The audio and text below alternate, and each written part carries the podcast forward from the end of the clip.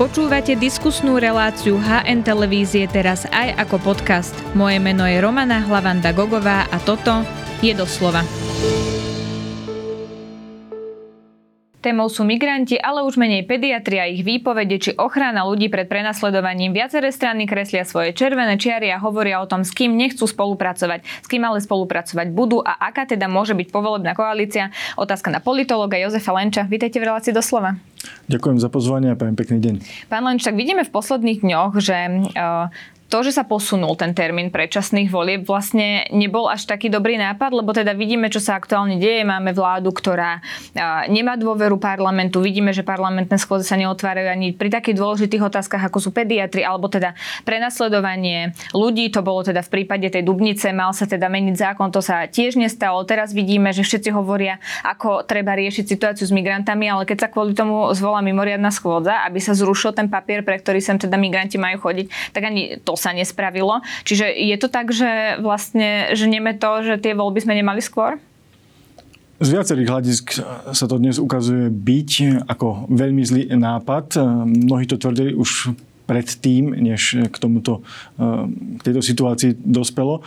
Eh, tých dôvodov je viacero, najmä eh, podľa môjho názoru v kontexte toho, ako je vnímaný systém, v ktorom žijeme, teda systém zastupiteľskej demokracie alebo demokracie vo všeobecnosti, ako je vnímaná, alebo ako sa oslabuje dôver medzi verejnosťou a systémom, pretože aj tá istým spôsobom nečinnosť vlády, ktorá je vládou odborníkov a ktorá si dala za cieľ zvýšiť dôveryhodnosť, e, pôsobí ako, ako niečo, čo v niektorých ľuďoch môže vzbudzovať dojem, že ten systém je nefunkčný, pretože vláda e, nerobí tie opatrenia, ktoré robiť má. Mm-hmm. Možno preto, že, e, že ich robiť nevie, ale najmä, alebo v niektorých prípadoch aj z toho dôvodu, že ich robiť nemôže, pretože je k tým opatreniam potrebné meniť aj legislatívu, čo sa z dôvodov, ktoré ste spomenuli v vašej otázke, nedeje. E, súčasne e, môže klesať dôvera v parlament ako taký, ktorý sa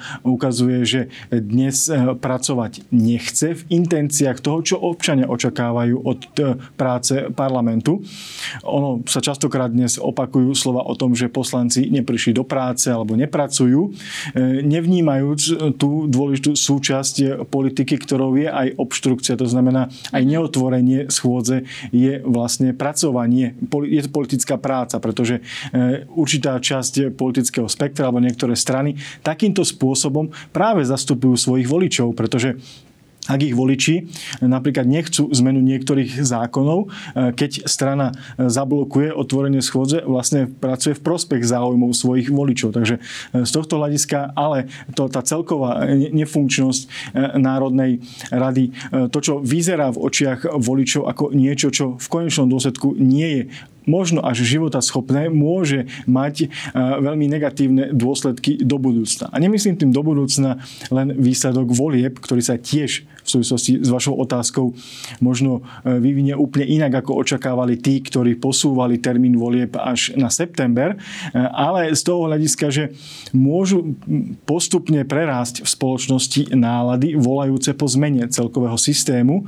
Už dnes máme niektoré prieskumy, ktoré nám ukazujú, že verejnosť e, by viac, alebo časť verejnosti by privítala, e, keby vládol tvrdý líder s veľkou mocou. Aj v kampani sa, v kampani sa nám objavujú heslá o silnom štáte, to znamená obmedzovaní demokracie, obmedzovaní možno právomoci parlamentu v prospech nejakého silného vodcu, čo sa nám môže veľmi negatívne, možno až tragicky vrátiť v nasledujúcom volebnom období alebo v budúcnosti, ak sa dostanú dostanú k moci e, tie politické sily, ktoré vypočujú tento hlas verejnosti. Ani nie tak preto, že by chceli ulahodiť verejnosti, ale ulahodiť svojim vlastným mocenským chuťkam. Mm-hmm, čiže vlastne strany uh, teraz robia všetky tieto kroky aj preto, aby vlastne narušovali tú situáciu, lebo vidíme, čo vlastne voliči hovoria. Oni hovoria, že politici sa nevedia dohodnúť a neustále sa hádajú. A to vlastne znechucuje ľudí v celý ten systém, aký je nastavený?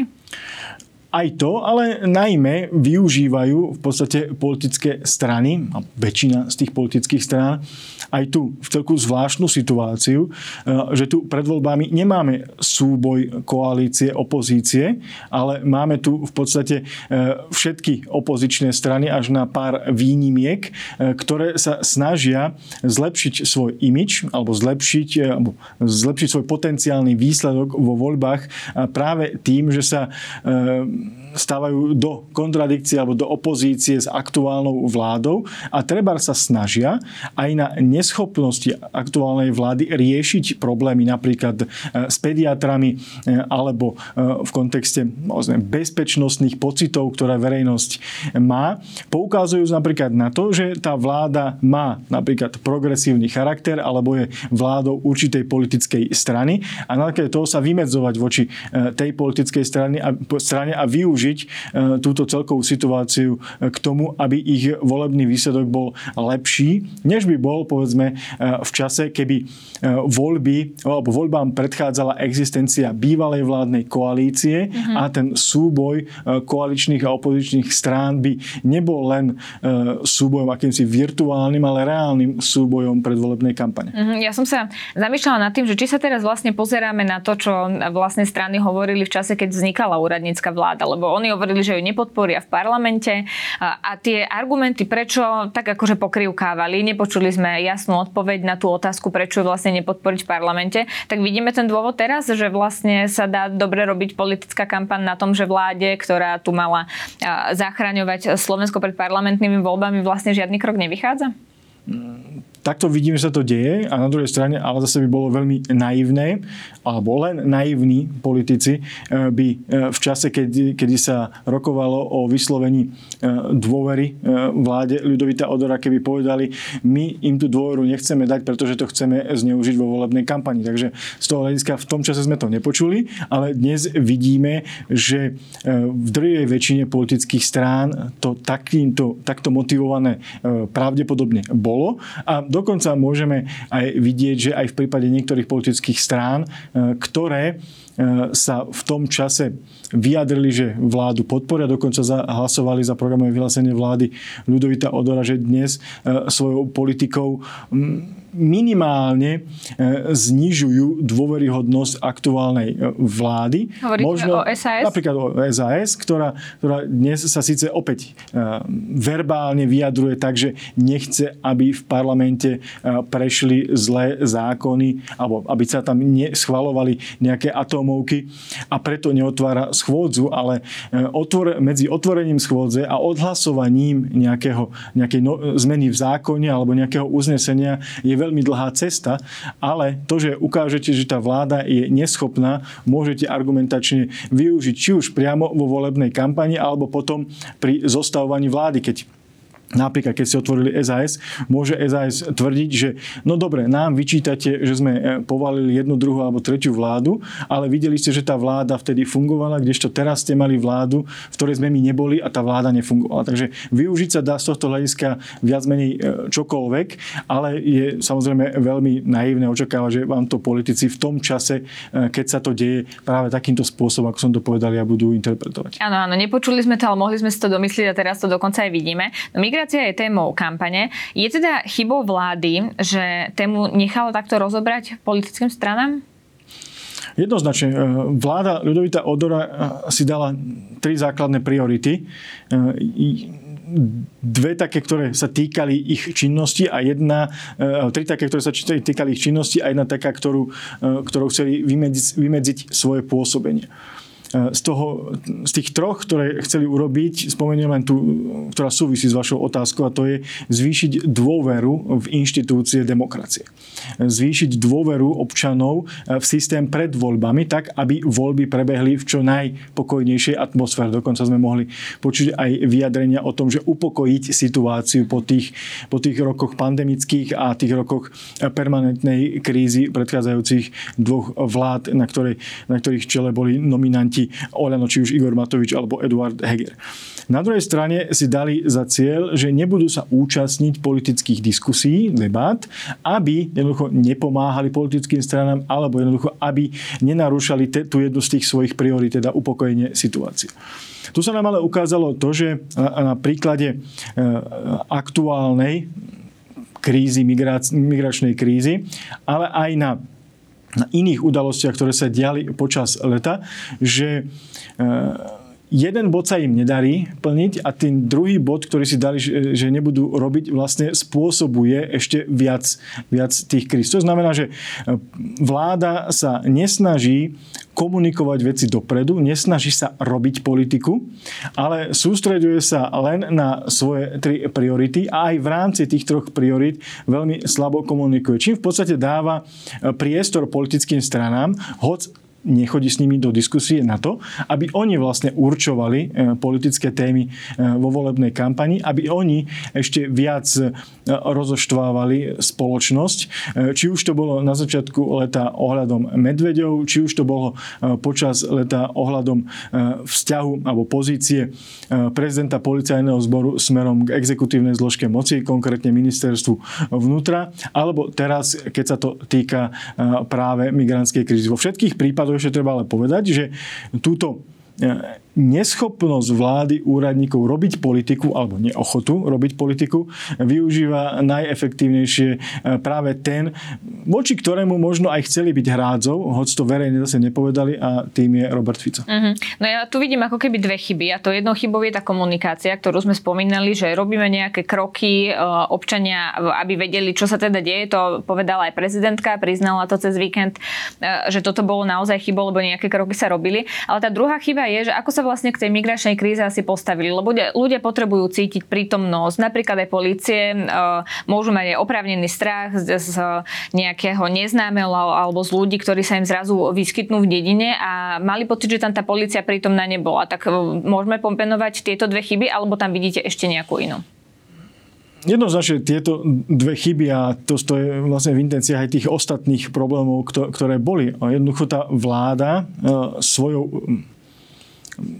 nečinnosťou, dobre, môžeme uznať, že niečo sa robilo, ale nečinnosť z pozície verejnosti, teraz verejnosť nevidela, že by sa niečo, niečo dialo, takže e, svojou nečinnosťou v podstate znižovala vlastnú dôveryhodnosť, vlastnú schopnosť niečo, niečo robiť.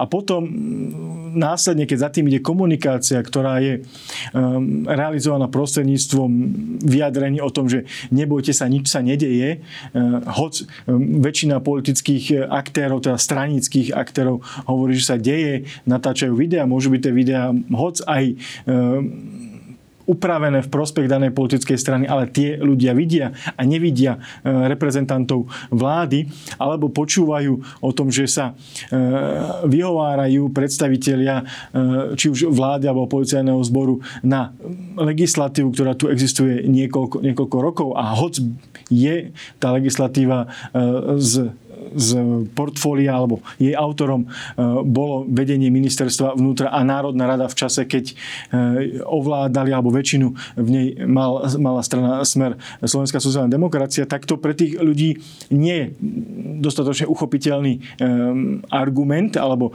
dostatočne viditeľná činnosť vlády, ako v momente, keď im by povedal prezident policajného zboru, budeme váš problém riešiť, kedy vláda urobí opatrenia aby e, tí ľudia, ktorí sa či už reálne alebo imaginárne boja nejaké, e, nejakého zla, e, aby sa tam nejakým spôsobom učinila nejaká náprava toho, mm-hmm. alebo, alebo nejaká vizuálna, vizuálna realizácia um, existencie výkonnej moci. Takže uh, z tohto hľadiska sa tých chýb urobilo uh, veľa a tie pramenia práve z toho, že hoď sú e, ľudia, ktorí vedú ministerstva, odborníci na riadenie ministerstva a na tú oblasť, e, nie sú politici. A tu sa tiež častokrát zamieňa e, pozícia ministra e, s tým, kto by mal byť ministrom. Ministrom, ale aj premiérom by mal byť človek, ktorý e, rozumie politike, ktorý vie robiť politiku. Odborníci na ministerstve majú byť tí, ktorí potom pripravujú legislatívu, to znamená riaditeľa útvarov a pracovníci ministerstva, ale samotná tá pozícia ministra je pozícia politická, ktorou on má vlastne vytvárať pre svoje ministerstvo, pre vládu, ale aj pre štát priestor, aby, ten, aby tu bol viditeľný e, pocit alebo viditeľná situácia, že, že vláda ako taká funguje a vie, čo, čo má robiť. Mm-hmm. No vtipný moment bol ten, ktorý ste popísali, že vláda Roberta Fica prijala to potvrdenie, ktoré teraz migrantom policia vydáva a práve Robert Fico to kritizoval. Ale ďalší vtipný moment, keď sa posunieme ďalej v kampani, bol aj napríklad ruský e, cestovný pas, ktorý mal byť teda Luboša Blahu zo Smeru. E, prišiel s tým e, bývalý poslanec zo strany SAS, pán Žiak, ale teda už vieme, že ten ruský cestovný pás nie je pravdivý, bol to falzifikát. Je vlastne zábavné, že človek, ktorý celý čas sa snaží poukazovať na hoaxi a bojuje práve na toto v, tej, v tom politickom boji, tak naletí nejakému hoaxu? Je to tragikomické. Mm, je to do veľkej miery ukážka toho, že daný dnes kandidát, bývalý poslanec, e, nie je pravdepodobne e, tým najmudrejším členom, ktorý sa pohybuje v slovenskej politike, keď sa nechá takýmto spôsobom nachytať. Notabene v situácii, keď e, sa hrdí pozíciou, že alebo sám má na svojich volebných materiáloch uvedené, že bojuje proti hoaxom a dezinformáciám. Pretože v tomto prípade človek nemusí byť nejaký expert na, na právosť dokladov e, vydaných Ruskou federáciou, ale stačí sa pozrieť na, na dátum, ktorý na tom pase, údajnom pase bol uvedený. E, stačí si pozrieť v tom čase, aké mal fotky poslanec Blaha, ako sa česal a zistíte, že tie fotky z toho obdobia boli úplne iné ako tie, ktoré je na tom dokumente. Takže, On sám takto argumentoval. Takže tam netreba byť nejakým, nejakým veľkým odborníkom na, na túto oblasť. Detektívom. A keď, detektívom. A keď už to um, daný kandidát pustí, pustí do obehu a ukáže sa to ako hoax, tak je to v prvom rade hamba toho poslanca a v druhom rade, čo zase chýba u slovenských politikov, myslenie o niekoľko krokov dopredu. Má to, bude to mať veľmi negatívny dopad na to, akým spôsobom bude verejnosť vnímať, čo je pravda a čo je lož, akým spôsobom sa napríklad bude dariť e, štátnym inštitúciám alebo komukoľvek, kto má za svoje poslanie boj proti dezinformáciám a e, aktivitám našich nepriateľov na našom území argumentovať, že toto je, je hoax a dezinformácia, neverte tomu a toto sú pravdivé informácie, e, keďže sa ukazuje, že aj tí politici, ktorí sa hrdia tým, že idú bojovať proti dezinformáciám a hoaxom, e, naskočia na prvý hoax, ktorý sa k ním e, dostane. Prípadne, čo by bolo ešte horšie, vediať, že je to hoax, to navzdory tomuto pustia do eteru. Uh-huh. Poďme ešte k tomu, čo povedal Milan Majerský. Už sa to prepieralo správa zľava, že povedal teda o LGBTI plus komunite, že je pliaga, ale keď si pozrieme celý ten kontext, že napríklad boli protesty pred DPOH kvôli tej grafike, kde bola teda dúhová vlajka, ukrajinská vlajka a tak podobne, podobne, tak kde vlastne v tomto stojí KDH? Lebo oni teda vystupujú štýlom, že pre nich je červená čiara Smer a Republika a na druhej strane Milan Majerský hovorí o pliage a potom, keď e, má možnosť vysvetliť to, tak hovorí, že hovorí o ideológii LGBTI. Tak vlastne na akých voličov cieli KDH týmto? KD je vo veľmi zlej pozícii, čo sa, čo sa týka toho, eh, čo môže alebo akým spôsobom to komunikovať. Vy ste síce eh, spomenuli dve strany, ktoré, voči ktorým sa vymedzuje verbálne, ale keď eh, sa pozrieme na to, čo napríklad hovoria aj o témach napríklad e, zrovnoprávnenia párov rovnakého pohľavia s heterosexuálnymi pármi, tak tam jednoznačne hovoria nie všetky tej agende, ktorú má e, vo svojom programe napríklad Progresívne Slovensko. Takže to vymedzenie sa voči Progresívnemu Slovensku je v podstate rovnaké ako voči tým stranám, ktoré ste spomínali, aspoň, ale teda nie je minimálne, teda na teraz nie je verbalizované tým spôsobom, že by povedali, že s nimi do vlády nepôjdeme. A tu nastáva potom otázka, kto ustúpi, či KDH alebo Progresívne Slovensko. Ale to zatiaľ nehajme teda na povolebné eh, obdobie, ale tu, eh, k tomu, čo som chcel povedať, tá, tá problematická situácia KDH je momentálne v tom, že KDH eh, zažilo skúsenosť, dvojnásobnú skúsenosť neúspechu, čo sa týka volieb. V prvom prípade mm, to bolo veľmi tesné, v druhom prípade ale, a to je tá živá skúsenosť, ktorú KDH má, e, to bolo preto, že sa predchádzajúci e, predseda Alois Lina snažil v rámci zvýšenia pravdepodobnosti úspechu KDH ísť e, zmierlivou e, retorikou alebo zmierlivou politikou smerom k liberálnym politickým stranám. Teda k politickým stranám, ktorých e, súčasťou programov bola aj agenda zlepšenia postavenia komunity LGBTI plus na Slovensku. Okrem iného. No a výsledok bol taký, že v konečnom dôsledku to KDH malo ešte menej percent, než malo v roku 2016. Takže dnes to KDH v prípade, že by sa e, inak vyjadril predseda Majerský ohľadom e, komunity LGBTI+, tak by mu e, hrozilo, že príde o tých voličov, ktorí očakávajú od KDH, že bude si stať za svojím, čo sa týka tých nazvime to, morálno-etických e, oblastí, to znamená e, ochrana tradičnej rodiny, e, obmedzovanie alebo minimalizovanie možností interrupcia iných vecí, ktoré považujú z hľadiska svojho svetonázorového pohľadu za, za hriešne alebo zakázané. No a na druhej strane potom, samozrejme, Káda, keď sa vyjadri v intenciách toho, aby si udržala týchto voličov, tak príde vyjadrenie, ktoré ešte je aj z pozície e, predsedu Majerského e, veľmi nerozumne koncipované, e, ktoré zase voči KDH zvihne veľkú vlnu o hnevu tej časti spoločnosti, ktorá, ktorá považuje a oprávne považuje tieto výroky za neadekvátne a nepatriace do 21. storočia do, do demokratickej spoločnosti. Takže KDH myslím že na tú otázku, ktorú, e, ktorú dostal Milan Majerský, e, nemal možnosť odpovedať tak, aby neprišiel o čas voličov. Otázne je, ako to dopadne e, v deň volie. Tu si skôr ale myslím, že pre KDH môže byť problematické to, čo nasledovalo potom. To znamená to ospravedlnenie, ktoré bolo také vajatavé, pretože tým ad jedna nezískal tých voličov, ktorých stratil vyjadrením o tom, že komunita alebo ideológia LGBTI plus je, je pliagou, ale súčasne môže predsa len stratiť tých voličov konzervatívnych, tvrdých, ktorí očakávajú od neho tvrdé postoje, uh-huh. pretože sa ukáže ako zbabeli alebo vystrašení z toho, keď tá druhá strana voči, voči týmto vyjadreniam sa postaví. A toto, e, podľa môjho názoru, e, chce využiť. E, sme rodina, konkrétne e, Milan Krajniak a jeho platforma K4, ktorá tam vznikla, štyria konzervatívci,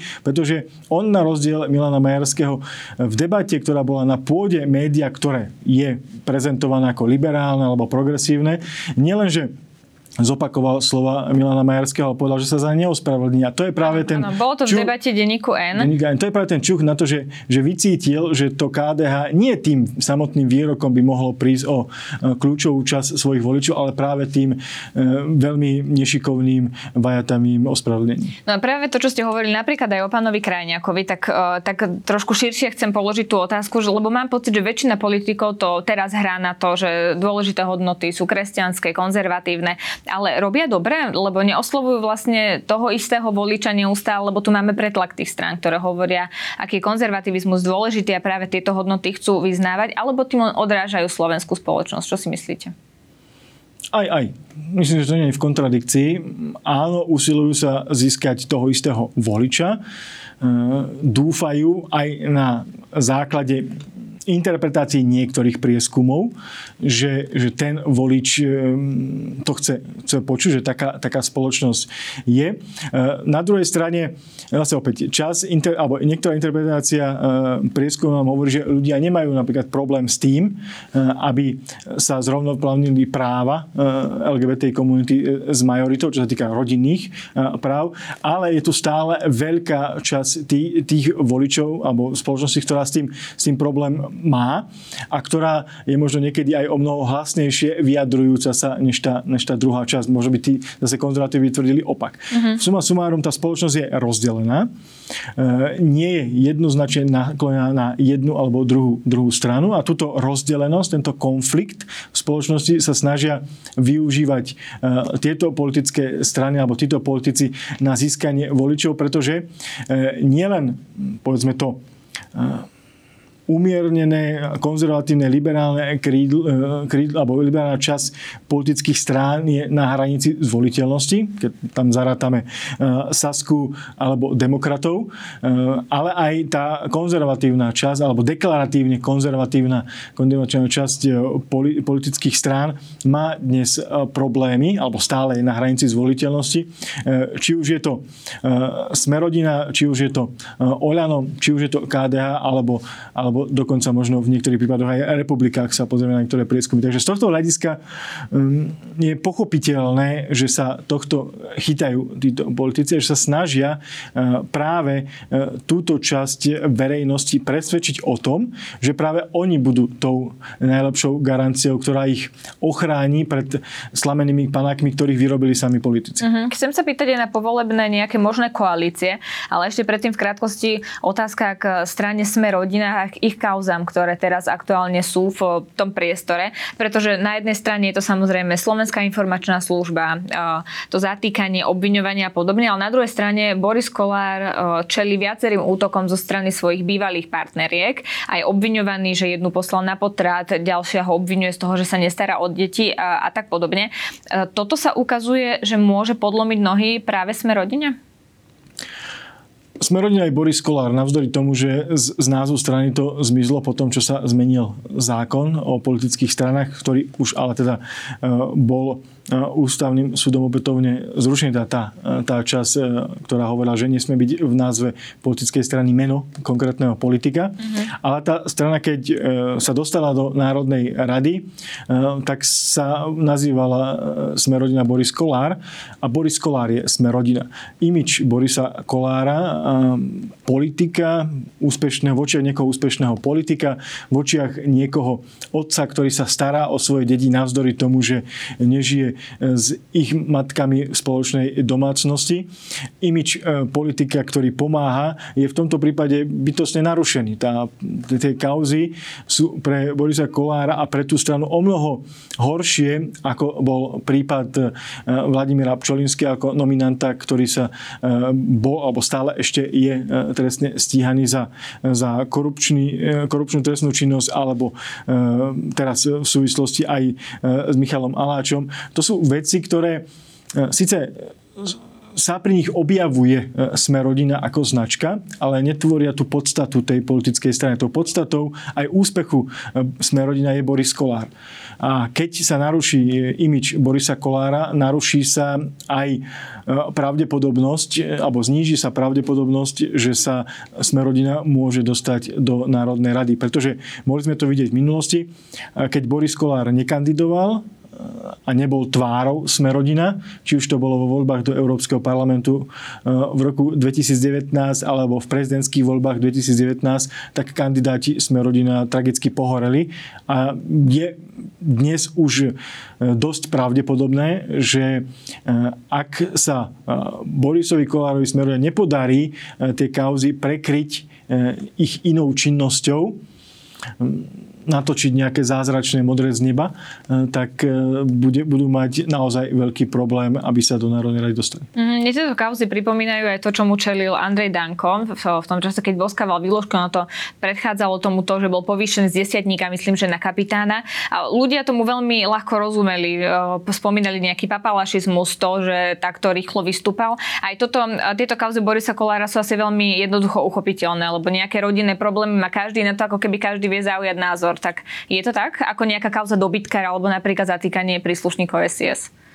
Určite áno, a keďže sa týkajú bulvárnej stránky politiky, na ktorej si zgusnú bulvárne médiá a povedzme si pravdu, čitateľnosť bulvárnych médií, či už v online priestore alebo v printe, je násobne vyššia než eh, tých médií, ktoré sa venujú odhalovaniu kauz ekonomických alebo politických, tak toto v, toj, v tom svete žije, tí ľudia to čítajú a tým pádom o mnoho výraznejší to má negatívny dopad na, na imič politi- konkrétneho politika alebo politickej strany, než akákoľvek iná kauza, ktorá, ktoré sú spájane spájané povedzme aj so smerom a môžu dnes ukazovať ktorýkoľvek politici akékoľvek, či už pexes alebo obrázky s ľuďmi, ktorí či už sú pravoplatne odsudení alebo prvostupňovo odsudení. To nie je nič uchopiteľné pre bežného človeka. Notabene, keď sú to skutky, ktoré sa stali v minulosti, ako to, čo si dnes alebo zajtra prečítajú pri rannej káve alebo borovičke s pivom a budú sa nad tým rozčulovať alebo smiať. To ich o, o mnoho viac e, ovplyvní, než e, keď to bude v tom bulvári a to je prípad Borisa Kolára, než mm-hmm. akákoľvek iná kauza. Mm-hmm. Poďme ešte k Petrovi Pelegrinimu, pretože on minulý týždeň v tomto štúdiu povedal, že hlas bude tým jazyčkom na váhach. Bude? Stále je to tak? V prípade tvorenia koalície samozrejme. Ak nepodľahneme skepticizmu niektorých eh, kolegov, eh, ktorí komentujú politiku, skôr z vašej branže, teda novinárov, ktorí eh, veštia hlasu, že pri aktuálnom prepade preferencií môže skončiť až mimo parlamentu, tak stále je hlas tou stranou, ktorá môže byť, už som nepovedal, že rozhodne bude, ale ktorá môže byť dôležitá pri zostávaní vlády. Alebo inak povedané, ktorá bude dôležitá pri tom, akú podobu bude mať zostavená vláda. To znamená, v prípade, že vládu bude zostávať smer, eh, tak eh, budeme hrať o to, že či tá vláda bude zložená zo smeru, ktorý dnes už vykazuje známky krajne pravicových, možno až fašistických politických strán svojou ideológiou, retorikou, politikou, ktorú robí. A či tento dnes už skôr eh, krajne pravicový smer zostaví koalíciu s ďalšími nacionalistickými alebo krajne pravicovými stranami, tým mám na mysli Republiku a, a SNS, alebo zostaví vládu e, s hlasom a s niektorou e, politickou, politickou stranou. Alebo v prípade, že e, voľby vyhrá Progresívne Slovensko, či bude Progresívne Slovensko alebo hlas ochotný ísť do takejto koalície a umožní vlastne hlas vytvorenie, samozrejme nie len on bude stačiť, ale vytvorenie s ďalšími politickými stranami možnosť, aby dostali, dostalo Slovensko šancu mať ešte inú vládu, než by bola vláda, ktorú by zostavoval smer a teda mali pravdepodobne iné smerovanie politiky Slovenskej republiky alebo Slovenskej republiky ako takej, než by bolo v prípade, že by vládu zostavoval smer. No a koho si podľa vás Peter Pellegrini vyberie?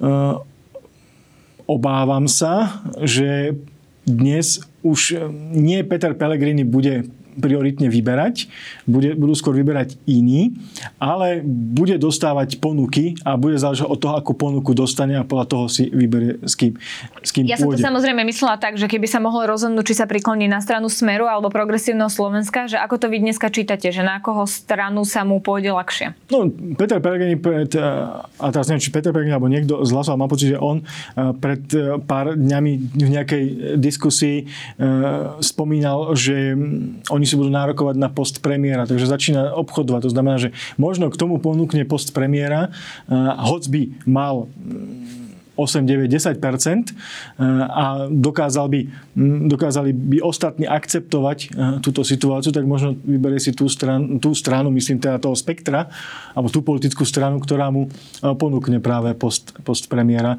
a naplní jeho vlastne základné emočné požiadavky toho, prečo si založil vlastnú politickú stranu a e, zostal v politike alebo zápasy o to, aby hlas bol súčasťou slovenskej politiky. Uh-huh. No, Robert Kaliňák bol v nedelu v diskusiách aj s pánom Majerským a tam sa ho pýtal, že či chce byť KDH súčasťou stabilnej vlády. A v podstate z toho, čo rozprával, to vyplynulo, ako keby KDH pozýval do nejakej povolebnej spolupráce, ale KDH neustále opakuje slovami pána Majerského, že vylúčilo povolebnú e, spoluprácu so stranou Smer a to z dôvodu, že sa tu um, ako to povedal, rabovalo, kradlo a tak ďalej a tak ďalej. E, ale vyzerá to tak, že smer stále ráta z KDH. Tak um, ako to môže dopadnúť po voľbách? Môže KDH nakoniec uskočiť z toho, čo hovorí pán Majerský a vybrať si smer?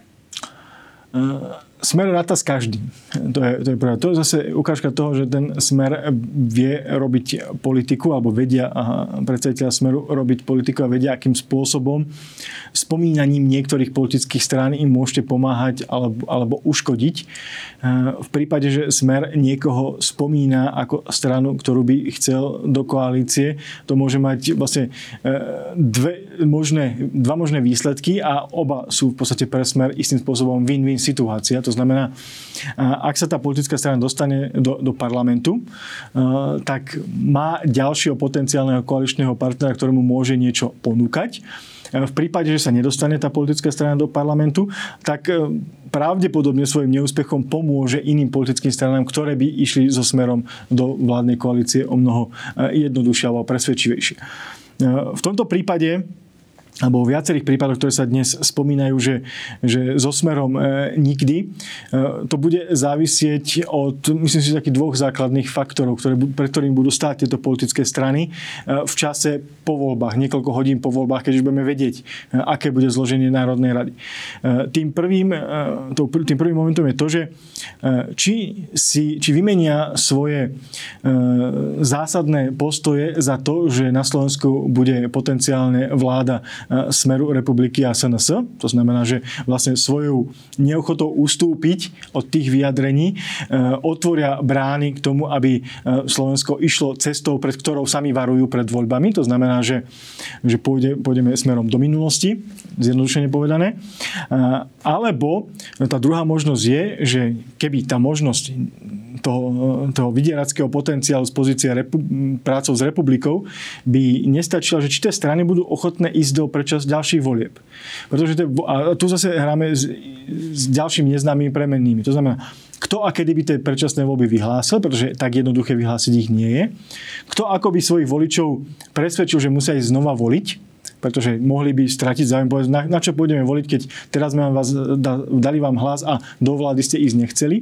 A v neposlednom rade, čo je kľúčové pre mnohé politické strany, najmä tie, ktoré boli dlho mimo parlamentu, a ktoré len vznikli počas ostatného volebného obdobia, kde nájsť peniaze na ďalšiu mm. volebnú kampaň. Takže e, to budú faktory, ktoré budú tiež rozhodovať o tom, že kto akým spôsobom nakoniec po, e, po voľbách e, prehodnotí svoje zásadné postavenie. A môže sa nám kľudne aj stať, ale to už je skôr bizarná vec, ktorú spomínam, možno zasmiete, že Robert Fico, keby chcel ešte viac zamúčiť vody slovenskej politiky po voľbách, mohol by napríklad navrhnúť, že, že zoberie do vládnej koalície len tie politické strany, ktoré vyplatia 500 eur všetkým voličom, ktorí prišli k voľbám a zabezpečili jeho volebné víťazstvo. Takže môže tam zohrať potom aj ďalšiu, ďalší, ďalšiu hru, dokonca aj s Igorom Matovičom. Takže v tomto prípade, kto s kým pôjde, si radšej nehajme na diskusie počas volebnej noci. Myslím si, že to bude určite zaujímavé. Bude to mimoriadne zaujímavé a už e, pomaličky sa to blíži, ale ja mám ešte predsa len záverečnú otázku, pretože prieskumy uh, ukazujú, že smer jednoznačne tie prieskumy vedie v každej agentúre, je tam proste na začiatku smer.